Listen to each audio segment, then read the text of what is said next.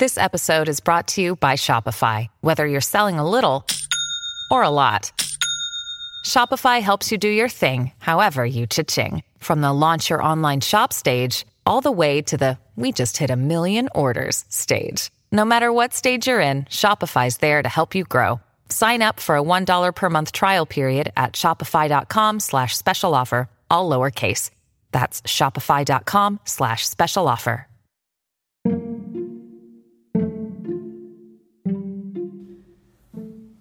皆さんこんにちはこのポーキャストでは海外在住30年になるまーちゃんがいろいろいてよしをモットーに日々の気づきや人間関係をシェアしています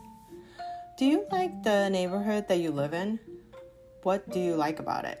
Is it because everyone has a similar mind and social status so that it's easy to just get along? Or um, something different? Well, I have lived in my neighborhood for almost 20 years and I have my love and hate relationships. But lately, I started to know my neighborhood pretty well after having a dog and during the COVID because we go for a walk often. And so I ran into people who lives around my neighborhood. And my dog became good friends with their dogs and I started to like it quite a bit because it has so many um, diversity and completely opposite of cookie cutter houses. And we have houses that are over two to five million dollars to two hundred thousand dollars, and that is a huge gap within only a few blocks. 皆さんいかがお過ごしでしょうか最近ちょっとね忙しくて暮らしがね全然潤ってない日がねちょっと続いて あの昨日はもうとにかく休もうって思って家がねちょっと散らかってるのを横目にまあもうゆっくりしようって決めてあのちょっとゆっくりしたんですね。でなんかそういうそこでちょっと考えたのがやっぱ暮らしって本当にいいバロメーターでこう暮らしがちゃんとしているとこう仕事もすごいはかどるしなんか心の環境もよくって疲れにくいしなんか余裕ができてあの生活も楽しめるなっていうふうに思ったんですね。でやっぱりそれと逆に反対にもうすごい忙しくってなんか暮らしに余裕がなくってちゃんとあの食べるものもできなくって家も汚くってみたいなそういうなんかもうバッタバタみたいな感じやとこう全てがうまくいかないし心の環境も良くないしめっちゃ疲れるしイライラするしみたいなで。あの悪循環だなってすごい思うんですけれどももうめっちゃ忙しい時ってなんかもうその場をやるきるしかないみたいなそういう状況になりますよね。なのでなんかやっぱり休む時はもう休むって決めるとかなんかそういう自分へのマネジメントみたいなのを自分で考えてやらないと、うん、なんかある意味そういうところがセルフケアというか自分のためを思ってあの何が一番今大事か何に時間を費やすかっていうことを考えてあの自分のこうヘルスのマネジメントをするっていうことってすごく大事だなっていうふうにあの感じました。まあ、家族がいてるとねなかなかそういうふうにいかない部分が多いと思うんですけれどももうなんか割り切ってしまうなんかもう明日掃除はするから今汚いままでもういいみたいな感じであの自分である程度割り切ってしまうっていうことは大事かなっていうふうに思いました。でそんなでね今日はご近所さんとのね付き合いの話をねしたいと思います。まあ私もちょくちょくねあのご近所さんとの付き合いとかこう人との距離感とかそういうことはすごくポッドキャストで言ってきてるんですけれども、まあ、私の中ですごくそういうのは大きな課題なんですね。でというのもあの、まあ、ちょくちょくお隣さんの話とかはこのポッドキャストでもしてるんですけれどもご近所さんってこう選べないじゃないですか。なんか友達みたいな感じで。だから本当にリアルな人間関係の実践場だと思ってるんですね。で、まあ日本の地区はちょっと私は実家とかしかわからないんですけれども、アメリカにはこう地区によってこういろんなご近所さんがいるんですね。同じような経済環境の人が揃った、まあ、家の値段も大体同じような暮らしのできる地区だったり、まあ、地区っていうとちょっと範囲が大きくなる感じが日本語でするんですけれども、まあ、私の言ってるのはこうこじんまりしたご近所さんこのあの住んでる人が周りにいるような環境のそういうエリア小さいエリアのことをちょっと私はお話しているんですけれどもそのあの私のね住んでいるご近所さんの環境ってもう20年近くぐらい住んでいるんですけれどもちょっと特殊やなって最近思うんですね。っていうのも大体3ブロック4ブロックぐらいの間に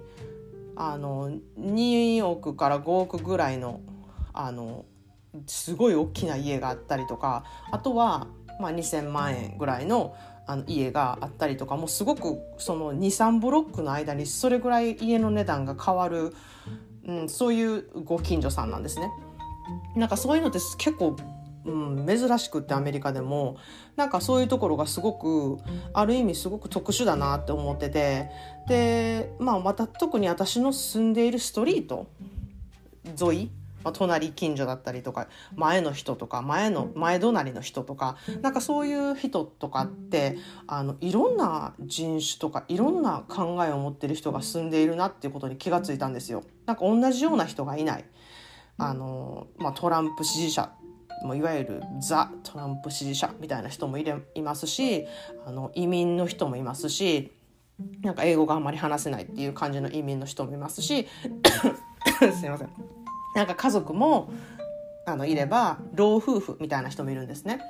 で子供がいない夫婦がいるところもあればホームケアとかしている老人ホームみたいなお宅もあるんですね。でまああのゲイのカップルで子供がいない人もいるしなんかレズビアンで子供がいて家族っていう人もいるんですね。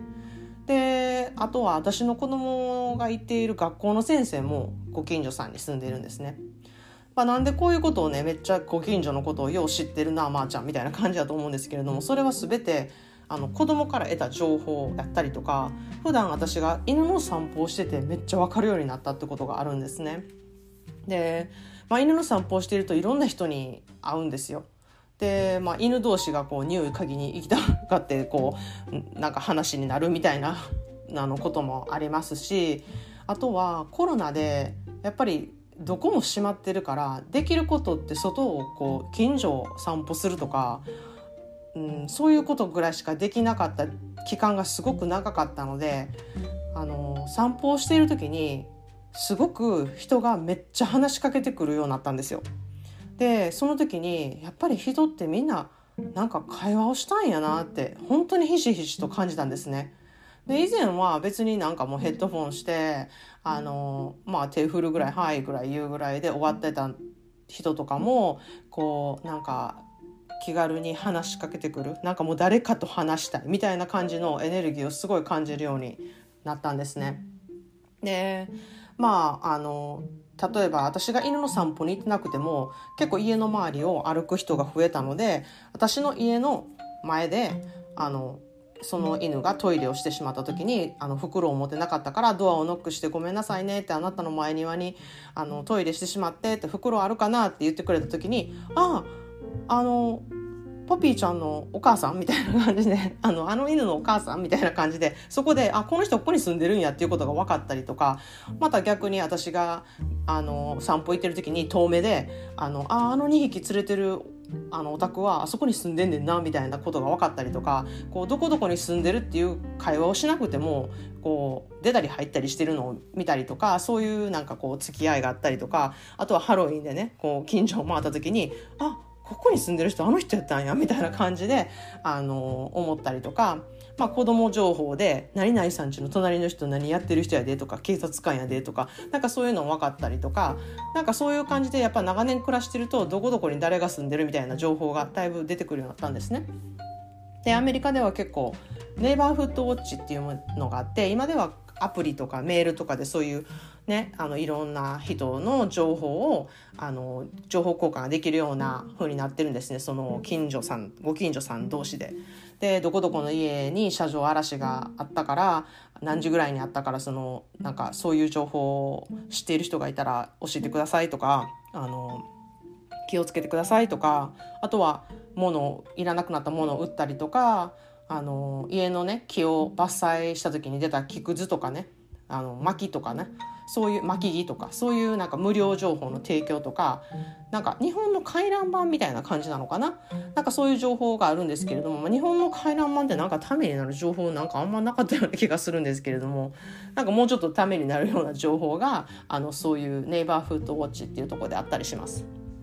でやっぱりご近所さんって自分が選んでこう友達になる人が住んでるわけじゃないからこう一番人間関係がリアルに出てあの普段会わないような人とこう付き合わなきゃいけなくなったりとかやり取りがあったりとかなんかすごく一番リアルに人間関係勉強ができるなって思うんですね。で近所の子供たちとね知り合う機会もすごいあって、まあ、ほんまにいろんな子供いるなって思うんですよ。であのうちの子供が連れてくる子供とか友達とかってやっぱりなんか家族ぐるみだったりとかあの自分の子供たちがいいって思って友達になる子っていうのはそれなりにこう何て言うか、うん、そんな変わった子が来ないというかそういう感じなんでこうご近所さんにいる子供ってうわ変わってる子やなこの子みたいな子がやっぱりいるんですね。でその一人が12歳の男の子がいるんですけれども近所に。でその子をねあのなんか時代を間違えて生まれてきたんちゃうかみたいなすごい不思議な子なんですよ。で12歳やのになんか退職した後のおじさんっていうかおじいちゃんみたいな感じなんですね。で家の修理とかなんか工具とかめっちゃ好きでなんか家のことを直したりとか、うん、なんか家のメンテとかすんのが趣味みたいな すっごいそういう子なんですね。で私もあの犬の散歩行ってる時にねなんかあの子またなんかあれやってるわとかなんかとりあえずなんかよくやってるんですよなんか工具を使って前庭とかで。でまあ親に言われて手伝わされてんのかなって思ったんです初め12歳やし。だけどなんかオードリーが友達になってなんか聞いてるとすっごい詳しくってそういうのがすごい好きらしいんですよね。で家にある工具とかも全て使いこなしてて何やったらなんかこういうの欲しいとか言ってるっぽいんですよね。で先日水圧器っていうのかなプレッシャーウォッシャーって言ってその水のね圧力でこういろんなところをきれいにするっていうそういうマシーンがあるんですよ。でそれちょっと使いたいなって私思っててでも結構大きいからあのまあちょっと借りなあかんかなお店でって思ったりでも借りるのもなんか車で行くのもちょっと大変やし近所に貸してくれるところがあったらいいなみたいな感じで犬の散歩してる時にちょうどその12歳の男の子が使ってなんかコンクリとか綺麗にしてたんですよ。で、まあ、その時にやってる時にちょっとなんか聞くのはなーってなんかあの人誰みたいに思われても嫌やからちょっとオードリーに「聞いて」って言ったんですよ。あの水圧機は自宅のものなのかとか借りてきたものなのかとかなんかどれくらいパワフルなんかとかいうのを聞いてほしかったんですね。で聞いたらものすっごい詳しく返ってきて返事がこれはガス仕様でなんか電気仕様とガス仕様の2つの2種類があってでこれはパワフルだからコンクリとかの床もすごい綺麗になるみたいな。でもあまりにパワフルすぎるからなんか何にするかにはよるけれどもなんかあのパワフルすぎるとその靴が破れたりとかなんか布製品とか破れたりするらしいんですね。で私は使いたかった理由はあの外用のカウチのねクッションとかをちょっと綺麗にしたくってその水圧のねあのー、それで綺麗にできるらしいんですよね。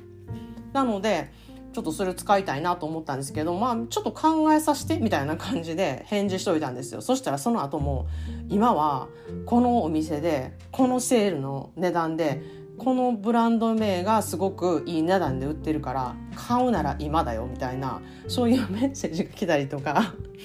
あのなんかすごいなみたいなしかもなんかもし自分たちのやつをかあの貸し貸し借りて使ってみたかったら外に出しとくからいつでも取りに来てもいいよとか言ってくれたりとか